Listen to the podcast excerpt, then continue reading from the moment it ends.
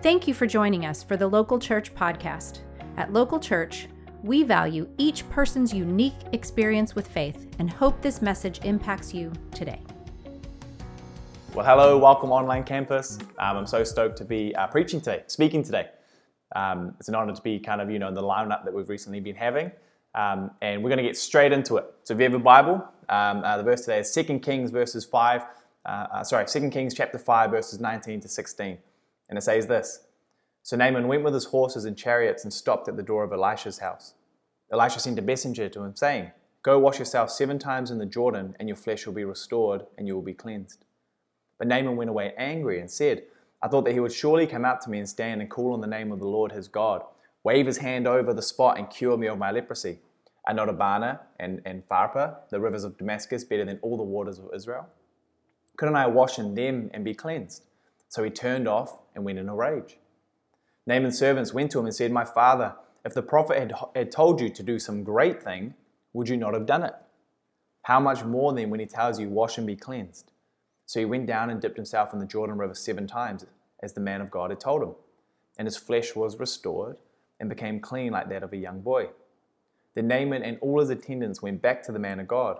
He stood before him and said, Now I know that there is no God in all the world except Israel. So please accept the gift from your student, ah, so your, your, your servant. The prophet answered, As surely as the Lord lives, whom I serve, I will not accept the thing. And even though Naaman urged him, he refused. Uh, Lord, we thank you that you are good. Um, Lord, we just pray that you would um, speak to us today. Uh, Lord, I just pray that everyone who is listening to this, uh, would you fill them, um, give them peace, Lord. Um, and we pray that yeah, your will be done today. everyone said, Amen. First, first and Second Samuel, as well as First and Second Kings, um, always have um, you know a bit of a you know always have a little bit of a soft spot for those books of the Bible um, in my life. They were the the first kind of books that I'd read um, in the Bible as in terms of kind of being an adult. And they're the first ones that I got into. The reason why I chose them is because you know I wanted to hear about the story of David. Um, in my mind, you know, I knew him from from kids' church. Um, and so truthfully, I was going, ah, I can just kind of skip over, read it really easily because I know what's going to happen. Um, but I, I, I, I, ended up finding so much more. Uh, these um, uh, books, I was maybe about 19, 20 years old, was the first time that it really felt like, you know, the word of, um, of God was kind of leaping off um, the pages and talking to me. Um, I fallen in love with Jesus um, all over again. And then I came across the story that we just read. At the time of reading the story, I actually had all these uh, spots all over my skin and there was kind of these red spots. They were um, itchy. They were sore. Um, and I read about how Naaman was, going, was, was, was to bathe in the Jordan River um, seven times, and then he would be cleaned. And I thought to myself, well, you know, I've just read this. You know, I feel like the scripture's been talking to me in so many other different ways. Um, I, am I'm going to do this. So I drew a bath. Um, you know, got the water, got it, you know, nice and warm. Um, I didn't put any soap in the water because I figured, well, if the Jordan River is dirty, then I can't put any soap in the water because you know that'll be it'll make it too clean. And so um, uh, in my mind, I was going, you know, filled with faith, and I was going to go, okay. So I, so I jumped in the water, bathed myself, washed, you know, got out, towel, jumped back in, boom, got out, towel. By you know the third or fourth time of doing this, the towel was too was too wet um, to dry myself. So you know, got rid of the towel, grabbed another one, jumped in fifth time, sixth time, then jumped in for the seventh time. And this one I wanted it to be. Um, you know, uh, special. So I did it almost as you would a baptism. You know, I made sure I was fully in, fully submerged myself in the water, came up. My heart was racing. I was filled with faith. I was feeling excited. Um, I didn't want to look at my at my, at my skin because I knew I, you know, I had to actually dry myself first for the for the for the cleaning process to be to be over. So got out, dried myself, heart rate, you know, boom, boom, boom, boom, boom, boom, boom heart rate going, faith feeling um, uh, uh, lifted, drying myself. You know, it's classic, classic movie shot, right? You know, face, uh, uh, towel to the face. Looked up, looked at my skin, still red dots.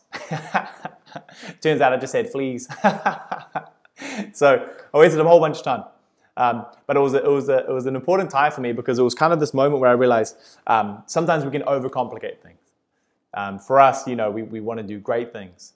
Um, in this moment, I'd realized that I wanted this great moment to happen to me, to be cleansed, to be healed, Uh, when really what I could have done is just gone and bought a flea bomb or not invited people who had fleas into my home.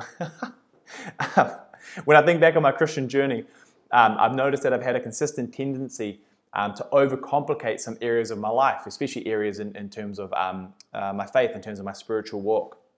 The word complicated is not really a word um, that we like. Um, it's the reason why we refuse to learn new board games. It's the reason why we want to avoid change. Um, it's the reason why we get frustrated at work, the reason why we give up on tasks. Um, it's the word we use to try to define ill defined relationships. Simple's a weird word as well because I feel like simple's not quite a word um, uh, that we like. That we like. Simple has become synonymous with a lack of intelligence, um, with being basic, kind of having no interests. You know, he's, he's very simple. Um, I used simple the other day to describe um, one of my friends, and I, I, I, actually meant it as a compliment. You know, he's simple. There's nothing complicated to this man. But the kind of the side eye I was getting and all of these, I feel like I had to kind of retract that statement, you know, very quickly.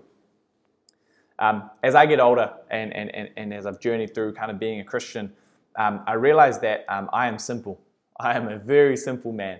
Um, what's a, um, this Boba Fett quote? Yeah, I'm a simple man like my father before me, or something. Anyway, um, I'm, I'm, I am simple, um, both in, in, in many of the ways that we have negative connotations to the word, of course, but also um, in, in, in, its purest form, in its truest form, in its truest definition. I am simple. I don't like things to be complicated. I like things to be straightforward. Um, I like things, you know, um, uh, no strings attached, no fine print. That's how I like to live. So the title of my message um, uh, is, is called Keep It Simple, Stupid. This is a phrase my history teacher had stapled um, to their wall when, when we would go to hand in assignments. Um, you know, the whole idea of, you know, answer the question that's being asked. Um, do the assignment according to the instructions. If you can do something simply, why overcomplicate it and then make it, make it you know, this, this elaborate essay when, when a simple sentence would actually answer the question? Simple is a great thing. And I've learned that there are a few simple areas of my Christian walk that I've overcomplicated or even just completely neglected because, like Naaman said, I wanted a great thing to happen to me. I wanted to do a great thing um, uh, uh, rather than just doing some simple things. The first one of those is prayer. Um, when, I, when, I, when I was younger, my interpretation of prayer was almost like that of a genie. Um, you know, I thought it was a chance where I could ask God for a wish and that He would make this wish come true. Um, the worst of these times was when um, I was about, I think, 16, and I sat my restricted driver's license test, which is kind of the second level. You have your learners, you're restricted. That's one where you can, um, you know, drive on your own. Um, and I was sitting my restricted driver's license test, and I did, I don't know, I did, did a turn too bad or something like that, and essentially I failed it. And it was so embarrassing. Um, it was so embarrassing my brother, when he, when he asked how I went and I told him I failed, he thought I was joking. Um, I was the youngest of my friend group, and they all had their restricted licenses, and um, you know, I was the only one that didn't have my restricted license. And I remember just being crushed. I was crushed. I went to bed that night um, and I prayed. And, and, and um, I, I'm really not making this up as well. I prayed and, and I sincerely prayed to the Lord that night. I said, God, I know you're powerful enough to do this. Um, so can you just once, just, just reverse time, just one time, just reset the day, let me go to sleep, let me wake up. You're powerful enough to do it and then you know no one else knows about it and please lord just let me reset that test i went to sleep and you know needless to say i woke up and it was the next day still filled with um, embarrassment but now filled with frustration because because god didn't answer um, this, this completely unreasonable prayer um, for me i grew up uh, you know when i talk about prayer just to kind of give a little bit of um, history i grew up in a baptist church um, then my family moved to a very conservative church after that. And then finally, I spent a few years at Arise Church with Levi and Nadia. Um, my history with prayer has been a journey. Um, the first time I was, I was ever asked to pray for people, I knew this verse, Isaiah 40, verse 31, uh, which is, But those who hope in the Lord will renew their strength. They will soar on wings like eagles. They will run and not grow weary, and they will walk and not be faint. When I first got, you know, I was asked to pray for people, I thought you had to have a Bible scripture. And so I, I, this is the only Bible scripture that I memorized. Um, and so I would pray that Bible scripture over everyone. Didn't matter. Didn't matter what you're going through, you're getting that scripture. You wanted peace? That scripture. Well, I guess that actually works. Uh, you wanted, um, I don't know, you wanted the Holy Spirit? That scripture. And, and you know, it's more, and, and sometimes I'll pray for, for multiple people. So someone will come and I'll pray for, for a person right here, but then I'm also praying for a person right there. And so then I'm saying the same scripture to the two people. I'm just going, you know, just say it and then just pray. So then I pray that you'll soar on wings like eagles. And then and I pray that you will not grow weary, you know? it's just so you know, I'm sure I had a few people give me side eyes. You know, this guy just said the same thing to me. Um, uh, for the yeah yeah. So um, uh, uh, uh, I transitioned from um, prayer being this thing that was kind of like a genie where you know make a wish and it comes true. Um, but then as I learned more about prayer, um, I realized that uh, there it is much more than just asking God um, for what you want. Um, prayer is a way to intercede for others. Um, it's a chance to align His will with my actions. It's a way to communicate with God. It's a way to praise Him, and it is a way to ask Him for things. The issue with that, um, especially in my life, is that now there's a lot more pressure. Because if I'm just asking God for stuff that I want, there's no pressure to that. But now you're telling me that I have to intercede for other people, that I have to try to figure out what His will is through that, that I have to pray in front of people and I have to pray for people. Now this, now this is a higher pressure game, and with my journey, that led to a lot more complications. There was a time where um, I was asked to pray. It was a, um, a, prayer meeting, maybe about you know 150 to 200 um, university students were there, and we are praying for universities across New Zealand. And uh, you know everyone's praying. Maybe you know four or five people have prayed before me, um, and great prayers going for it. It's one of those rooms where you know people are filled with faith, loving it. Um, and then uh, I see the the one of the leaders kind of walking over towards me.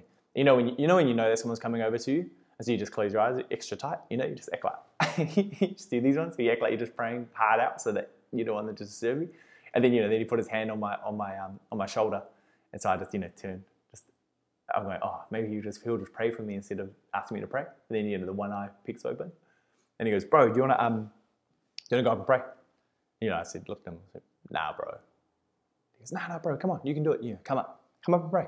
And I went, you know, second time a little bit too loud. Nah, bro. he just goes, oh, okay. But I said it so loud that maybe, you know, eight or nine people had kind of turned and looked and kind of watched what happened. Um, for me, the, the, the, the overcomplication of prayer uh, had, had, had um, uh, turned itself into a fear which has stopped me from praying at all. I didn't want to pray in front of people, didn't want to pray in my private life um, because, you know, in my mind I'm going, well, if I'm not praying in front of people, then now I'm a hypocrite for praying in my private life. Um, and so these complications actually led to fear the thing that we have to know uh, is that prayer is so um, powerful, and what's wonderful is that Jesus made it so simple for us. The only thing that the disciples specifically asked Jesus to teach them was how to pray. Uh, many would argue that um, the very key to Jesus' power was his prayer life. You know, say um, uh, private prayer life equals powerful public life, or whatever. I don't know, whatever the there's a, there's a phrase like that. Um, so, what many people would argue would be the power, uh, the, the, the, key to Jesus' power, the disciples ask him, How do we pray? Which is fair enough. At that moment, he, um, he, he had a chance to, to say, Oh, phew, you know, it's super complicated. But instead, he gave perhaps what, the, what, what is the most simplest of answers. Before I read out the scripture, um, here's something in kids' church that, that I just want to um, uh, just want to repeat, which I was doing something the other day about kids' church, and they're saying how much they love it. And they're going, you know, my faith, that's where my fundamentals come in. So I think when in doubt, go back to kids' church. They gave, they gave a, um, uh, not an acronym, I guess it's an acronym, and, a, and a, is it an acrostic poem where, you know, the words go down and they give a word, the letters go down, they give a word. So for them, they said, this is, this is pray. P is praise, we praise Him. R is repent. A is ask, and Y is yield. So let's think of that as we go through um, the Lord's Prayer. So, Luke 11, verse 1 to 4. One day Jesus was praying in a certain place. When he finished, one of his disciples said to him, Lord, teach us to pray, just as John taught his disciples.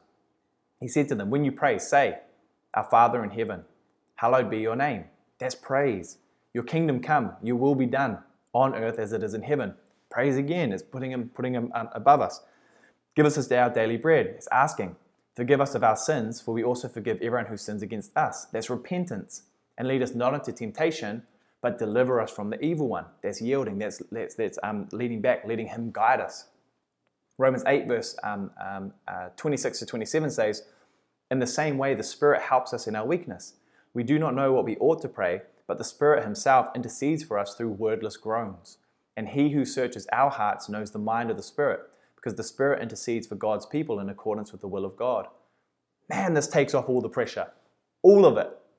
We've got Jesus who's giving us um, a simple uh, example of prayer, and then Romans saying this If you feel weak, the Spirit helps us.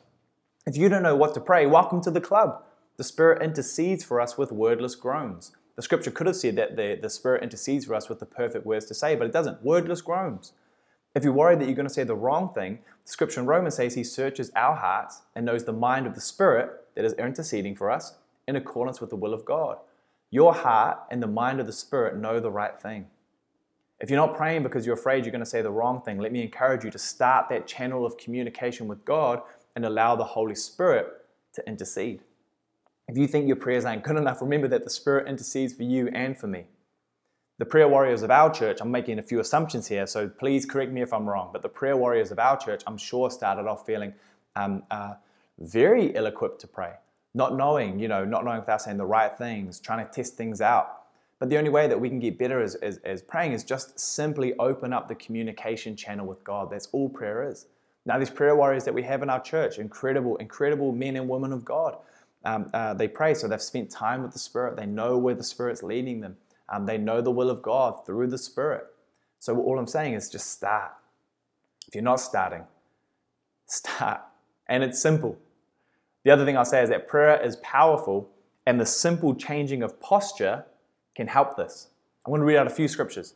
So 1 Kings 8, verse 22. Then Solomon stood before the altar of the Lord in front of the whole assembly of Israel, spread out his hands towards heaven, and said, 1 Kings 8, verse 54. When Solomon had finished all these prayers and supplications to the Lord, he rose from before the altar of the Lord, where he had been kneeling with his hands spread out towards heaven. 1 Timothy 2, verse 8. Therefore, I want the men everywhere to pray, lifting up holy hands without anger or disputing. John 11, verse 41. So they took away the stone. Then Jesus looked up and said, Father, I thank you that you have heard me. John 17, verse 1. After Jesus said this, he looked towards heaven and prayed, Father, the hour has come. Glorify your Son, that your Son may glorify you. The traditional um, uh, posture of prayer in Jesus' time was a lifted was, li- was a lifted head with eyes raised and raised hands. What a difference and what a contrast that is, um, at least to what I think of when I would think of prayer. I mention these things not because I think that there is, um, uh, you know, only one way that we should pray, but rather to, um, uh, uh, to challenge what my preconceived mindsets of what prayer was. I thought of prayer as, you know, heads bowed, um, body language made small, quiet voices, hushed tones. This is a very different picture of prayer that we read about in the Bible, a very different posture than what Jesus had when he prayed. Heads bowed, eyes closed, to the human eyes, at least to my eyes, looks like weakness. And for me, that overflowed and leaked into my thoughts on prayer too.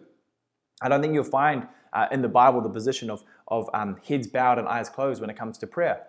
We see either head, eyes, and, and, and, and hands lifted in positions of strength, we see people on their knees bowing and heads down in reverence and awe, or completely prostrated, completely lying flat in total humility.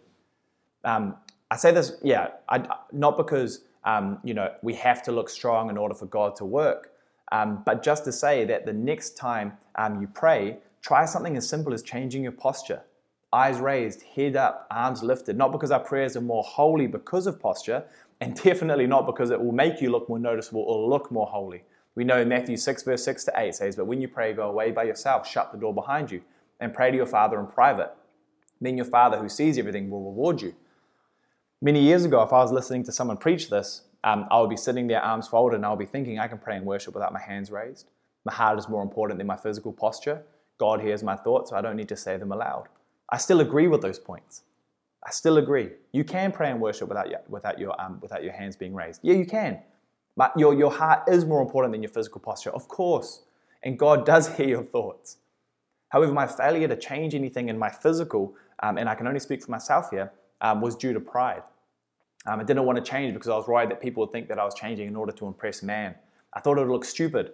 And in all honesty, I enjoyed the comfort of having my hands down. You know, it's much easier when your hands are in your pocket. But I do think that there are many instances in the Bible that we can turn to where God says to his people, I'll do what you can't do, and you do what you can. Moses raised uh, raised arms partnered with God's influence won a war. The priests carrying the ark of the Lord had to step into the Jordan before the water stopped flowing the Israelites still had to march around the walls of Jericho before they fell. When Lazarus was called from the tomb, Jesus instructed those around to remove Lazarus' grave clothes.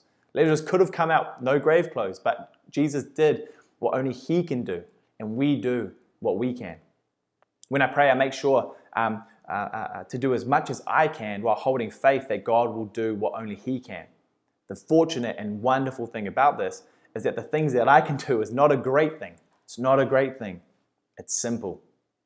It's stepping back and allowing the Spirit to intercede and help me. It's not letting fear hold me back. It's changing my posture. And it's praying, not just in public, but behind closed doors too. Let me just share these two final verses on prayer. Um, these mainly, they're just too good to leave out. Um, but Deuteronomy 4, verse 7 What other nation is so great as to have their gods near them the way the Lord our God is near us whenever we pray to him? And then Matthew 18, verse 19 to 20 This is the reason why I affirm when other people pray, when we're in prayer meetings, why I affirm their prayers. Um, again, truly I tell you that if two of you on earth agree about, any, about anything they ask for, it will be done for them by the Father in heaven, uh, by my Father in heaven. For where two or three gather in my name, there am I with them. The next thing um, that I have um, uh, that I'd overcomplicated in my in my Christian walk was hearing from God. Um, back in New Zealand, um, there was this time I remember it must have been about four, four maybe four and a half years ago now. Um, uh, there was so my dad in the other room, me in the kitchen, Levi, Nadia, my brother, and my sister-in-law all outside where they can all see into the house uh, just chilling, chilling, chilling by the pool, you know, laughing, having a good time, all of these things. I'm the youngest of, of, of, of us five. Uh, my dad is one of the is one of those people that kind of has um, the authority to, to tell all five of us off at any point in time. He's just that person. You know what I mean? He's we, we, we all kind of um, listen to him, and when he tells you off, you, are now told off. You know what I mean? Um, I'm the youngest, and I'm the baby, and also the best child because I was actually I was I was doing my dishes. I was doing not my dishes, the dishes, everyone's dishes at the time. Um, but we, we often joke between the five of us that I had a different upbringing to the, to the other four. My dad, I've known nothing but, um, but love and, you know, hugs and um, peace and, you know, I just, I'm the baby, you know, I don't get told off. The other four, on the other hand, they, they, they knew nothing but discipline and harsh words. And uh, yeah, yeah. you know when you're getting too close to the, too close to home. Nah, my dad, my dad's awesome. He's genuinely awesome. Um, and so I was, I was doing the dishes.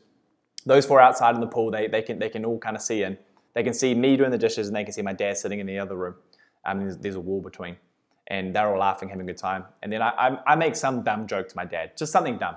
You know, it's probably along the lines of, you know, you thought you had, I don't know, you think you're big, or you think you can tell us off whenever you want, or you think, you know, this or that, some dumb joke you just said in the passing. Um, but then from the other room, all I hear is, Jaden, come here. You know, the dishes. I go, oh, you know, oh, flip, you know, put the dishes down. And then again, Jaden, come here now. But this time, you know, the voice is it's rattling the house, you know what I mean? Rattles the house. And so I'm walking towards my dad. Um, and then I'm, I'm, standing in front of him. Standing in front of him, the window's there. And uh, he starts grilling me, telling me off, you know, just whatever just, you know, what'd you say, you know? And then I have to tell him, I have to repeat the joke, all of these things. And what I noticed is that, you know, the distinctive laughter and chatter that had been happening outside had for some reason stopped. Um, I don't know why, but then while he's telling me off, I glanced up and I see four heads. and it's one, two, three, four. All four of these of, of, of these older, pretty much pretty much my older siblings, all four of my older siblings, just watching with glee in their eyes as me, the baby, gets told off by my dad, and I look up and they just start laughing at me. And the reason why I tell that story, one, because it's flipping funny, um, but two, for us, sometimes we, we, we think to ourselves that we want that booming voice. We want the booming voice that's going to shake a house, shake a mountain. Uh, we want it to be super clear. We want the voice of God that will make everyone look. We want the voice of God that gives us no other choice but to go to that voice. In my life, I've asked many times how to hear from God. What does his voice sound like? How do I know if it's him speaking? Like Naaman, I wanted a great thing to happen to me.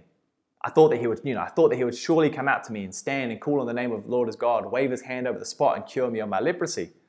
For me, I thought he would, surely he's going to talk to me audibly, wave his hands, show me the next step in life, give me signs and signs and wonders.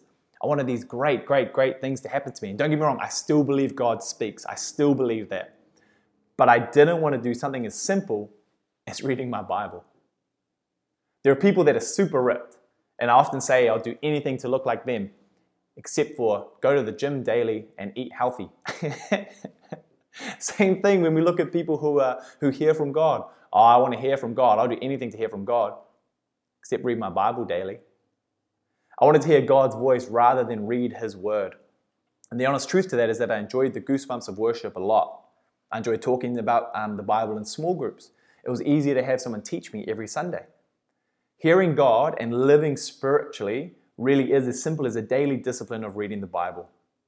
Deuteronomy 8, verse 3 says, He humbled you, causing you to hunger. Ah, yeah, He humbled you, causing you to hunger, and then feeding you with manna which neither you nor your ancestors had known, to teach you that man does not live on bread alone, but on every word that comes from the mouth of the Lord. Key word here is living. Some of us aren't living by God's word. There are some of us who are reading God's word, but we're not living by it. And instead, we, we, we, we, we use it to fight. But not appropriately against principalities and powers, but rather we're trying to use the, the word of God to fight against flesh and blood, to fight against each other. Ephesians 6, uh, put the whole armor of God uh, uh, sorry, put on the whole armor of God that you may be able to stand against the schemes of the devil. For we do not wrestle against flesh and blood, but against the rulers, against the authorities, against the cosmic powers of this present darkness, against the spiritual forces of evil in the heavenly places. Down to verse 15, and as shoes for your feet, having put on the readiness given by the gospel of peace. And then verse 17, and the sword of the Spirit, which is the word of God. Hebrews 4, verse 12, for the word of God is living and active sharper than any double edged sword. It pierces even to dividing soul and spirit, joints and marrow. It judges the thoughts and intentions of the heart. The word is the sword given to us by the Spirit. Deuteronomy tells us to live upon the word. Ephesians tells us that we don't use it to fight flesh and blood, but to fight principalities and powers, spiritual forces of evil. I bring this up because some of us, yeah, we, we, we, we read the word, but we're not trying to live by it. Let me say, if you are attempting to read the Bible to increase your knowledge in order, in order to cut others down, friends, family, other Christians, non Christians, enemies, let me warn you and say that you will succeed. But that's not living on the word. Charles Spurgeon, one of the goats, um, uh, uh, is quoted saying this The worst tool with which you can knock a man down is the Bible. It is intended for us to live upon, not be the weapon of our controversies, but our daily food upon which we rejoice to live. Levi has this prayer that he'll sometimes say when he preaches, and I used to scoff at it years ago until, until this became a daily discipline of mine.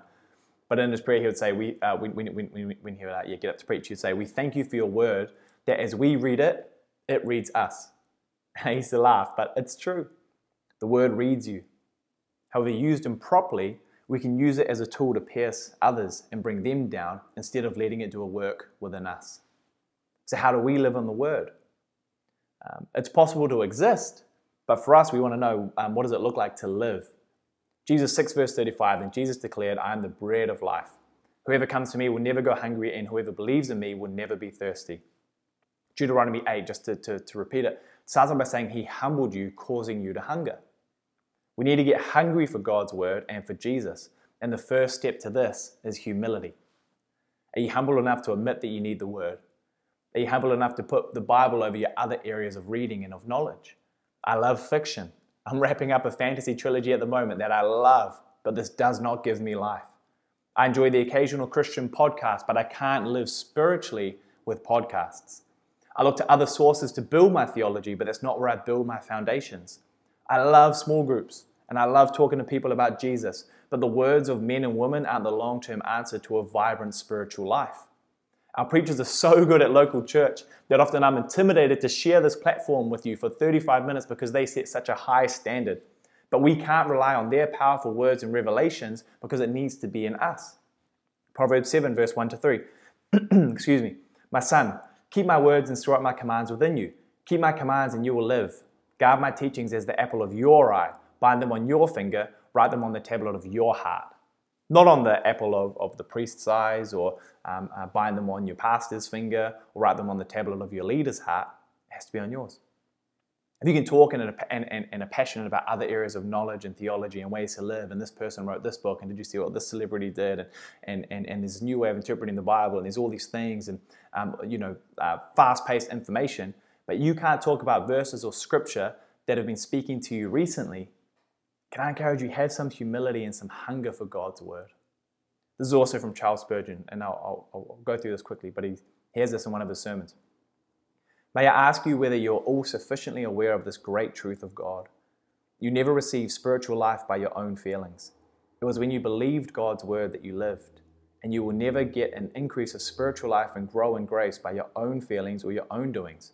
It must still be by your believing the promises and feeding on the word. There is no other food for your souls. All else in the end will prove but husks. Therefore, are you hungry? Come and feed upon the word.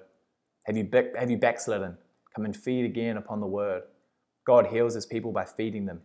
How so, you ask? When the church at Laodicea was neither cold nor hot, so that Christ felt that he must spew her out of his mouth, yet even then he said to the angel of that church, Behold, I stand at the door and knock. If any man hears my voice and opens the door, I will come into him and will dine with him, and he with me. I am bold to say, there is no cure for lukewarmness like a good supper with Christ. To live spiritually is to do something as simple as reading the Bible. So, what does it look like in my life? Caleb Gronaway, he spoke a message to the leaders of our church about Joshua and how Joshua rose early in the morning to do God's work. So, I looked it up. Someone else did the research for me on Google. There are 67 verses in the Bible about people getting up early in the morning. 67 instances of people being so hungry for God they rose early in the morning. This includes Abraham, Jacob, Moses, Joshua, Samuel, David, Jesus, just to name a few.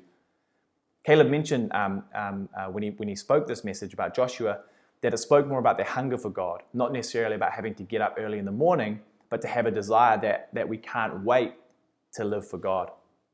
With all due respect to Caleb, um, who is a morning person, and I think he was trying to be polite. I just think he was trying to be polite, especially to people like me. I'm not a morning person, but I think he was trying to be polite to, to us people that aren't morning people. Because I think the Bible is actually quite clear that giving our first to God is important. And I think that does include giving the first of our day to God. Caleb, of course, was showing maturity because he knew that there are exceptions. He knew that there was exceptions, that there's people that can't get up early. I've never had kids. Um, I've, I've, I've not worked a job with crazy hours, and I haven't had health challenges preventing me from getting up early. And I think he encapsulated all of those exceptions by talking about the, the, the heart posture instead. Very wise of him. But I do think um, uh, for those, you know, who, who aren't a part of the exception, who just aren't getting up early at the moment, that could be the one thing that is separating us from existing and having a living, vibrant relationship with Jesus. And for many of us, it's as simple as this so simple. Waking up 15 minutes earlier than you currently are and spending time in the Word with Jesus.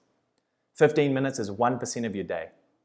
So the question is this if you want to hear from God, if you want to learn Jesus' voice, if you want to live spiritually, can you do something as simple as spend the first 1% of your day with Jesus and His Word. To summarize today's sermon in a sentence, um, it would be I'm just going to adjust my, my literal posture. Um, to summarize today's sermon in a sentence, it would be the simple act of praying and getting, um, uh, sorry, the simple act of praying and getting in the Word daily um, is crucial for our relationship with Christ. Once we've begun to do these things, the next step is testimony. This is my last point. Um, I think it's okay to share the fruit of what comes from prayer and living in the Word, which comes from the application of what we've spoken about today. Share the fruit of what comes from that. 1 Timothy 4, verse 12 to 16 says, Let no one despise you for your youth, but set the believers an example in speech, in conduct, in love, in faith, purity. Until I come, devote yourselves to the public reading of Scripture, exhortation, teaching. Do not, do not neglect the gift you have, which was given to you by prophecy when the council of elders laid their hands on you. Practice these things, immerse yourself in them, so that all may see your progress. Keep a close watch on yourself and on the teaching. Persist in this, for by doing so, you will save both yourself and your hearers. This is a letter um, from Paul to Timothy. Um, in these letters, uh, Paul, you know, encourages Timothy, brings correction, admonishes him. Um, pretty much insert any mentorship adjective here. Paul does to Timothy. For me, um, uh, Jesus comes down so hard on the Pharisees um, in, in, in the Gospels. We see Jesus come down so hard on the Pharisees for their constant public displays of self righteousness, spirituality, law following, religious superiority, their pride and hypocrisy. He comes down so hard that for me, I was, I was intimidated to speak about what Jesus was doing in my life. I was afraid I, I, I wouldn't read my Bible in front of people on vacations and holidays in case they thought I was doing it to show off. I'd read scripture that would jump out at me, but I wouldn't share it with anybody because then it looks like I'm trying to show them that I read my Bible. I was afraid to act in ways that I thought Jesus was bending me towards because I was terrified of it coming across as hypocritical. What a way to overcomplicate um, and overthink a testimony. Let me, hopefully, make it very simple for you and put your mind at ease. You're not as bad as the Pharisees for sharing what Jesus is doing in your life, and you don't need a platform to share with those around you. John, uh, John 15, verse 5 to 8 um, I am the vine, you are the branches. If you remain in me and I in you, you will bear much fruit. Apart from me, you can do nothing. If you do not remain in me, you are like a branch that is thrown away and withers. Such branches are picked up and thrown in the fire and burned. If you remain in me and my words, ask whatever you wish, and it will be done for you. This is to my Father's glory that you bear much fruit, showing yourself to be my disciples. I love that there. If you remain in me and my words, so word of God, ask, prayer. Um, then it says that this is to his Father's glory. So if the fruit you are bearing is a result of remaining in Christ, remaining in his word, and asking of Jesus, then that is all for the Father's glory. And bearing fruit shows that you are Jesus' disciple. So bear fruit. It's not hypocrisy or self-righteousness or self-righteousness to let others see how far you've come. As Paul wrote, practice these things, immerse yourself in them, so that all may see your progress. And the, the, the second to last thing I'm going to say uh, is that testimony is powerful and you should share your existing one. Um, testimony is so powerful that the law for condemning someone as guilty is surrounded by having more than one witness. We must remember how powerful it is when we, when we are talking to one another. The hypocrisy of the people and a lack of witness is the reason that Jesus didn't condemn the woman caught in adultery. John 8, verse 9 to 11, at this, those who heard began to go away one at a time. The older ones first until only Jesus was left, with the woman still standing there. Jesus straightened up and asked her, Woman, where are they? Has no one condemned you? No one, sir, she said. Then neither do I. Go and sin no more. Deuteronomy 19, verse 15 says, One witness is not enough to convict anyone accused of any crime or offenses uh, or offense that they may have committed. A matter must be established by the testimony of two or three witnesses. The other thing says that testimony is, is a powerful tool for pointing people towards Jesus. The result of Naaman's healing um, of leprosy ended with Naaman saying, Now I know that there is no God in all the world except in Israel.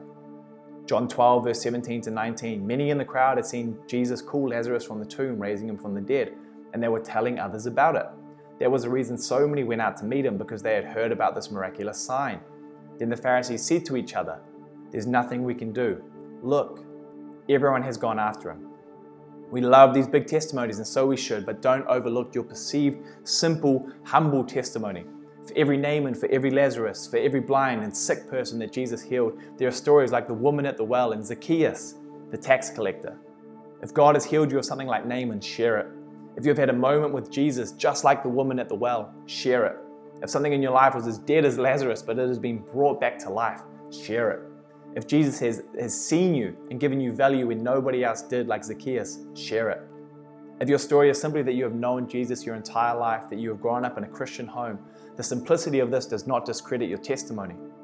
If your testimony is that you haven't grown up in a Christian home and found Jesus in just a moment, it is just as valid and just as powerful as those that we hear about that are free from something big. Share your testimony. Yours could be the affirming witness that someone needs to point them to Jesus.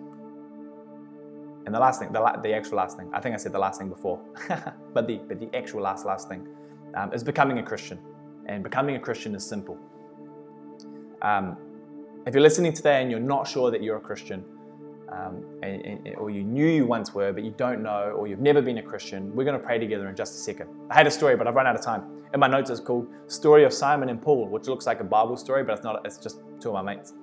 Um, but as I said, we're, we're, going we're to pray aloud in just a second. And the reason why we're going to pray aloud is because of Romans 10, verses 8 to 10. Um, it says this The word is near you, just to keep consistent with today. The word is near you, in your mouth and in your heart. That is the word of faith that we proclaim. Because if you confess with your mouth that Jesus is Lord and believe in your heart that God raised him from the dead, you will be saved. For the heart one believes and is justified, and with the, uh, and with the mouth one confesses and is saved. So today you might have been um, uh, listening to this to this to this sermon. Um, you might again you might not know if you if you are a Christian. Um, you might have never been a Christian. You might be wanting to come back to Jesus. In your heart, you know that He is your Lord. Um, there's going to be a button that you can click in the chat um, that button, feel free to click it. And that's just kind of saying that, yeah, I believe in my heart that Jesus is Lord. The next step, which is one that we're going to do together, is to confess with your mouth. And so I'm going to lead us in a prayer. I'm going to say one line. When I say one line of this prayer, you can repeat it believe it in your heart, confess with your mouth, and then you will be saved. So the prayer goes like this Dear Jesus, I thank you that you are good. I thank you that when we pray, you are near. I thank you that you died for me and rose from the dead. I thank you that my sins are forgiven and that you love me. Amen. Amen. Well, guys, I, I think I went overtime. Let me check. I think I went overtime. So I'm sorry. First of all, I'm sorry for that. Um, but I'm not going to take up any more of your time. So, MCs, over to you. Caleb, Alex. Yeah. We are so glad you joined us for the Local Church podcast. To get connected, please follow us on social media and check out our website for groups and other ways to get involved.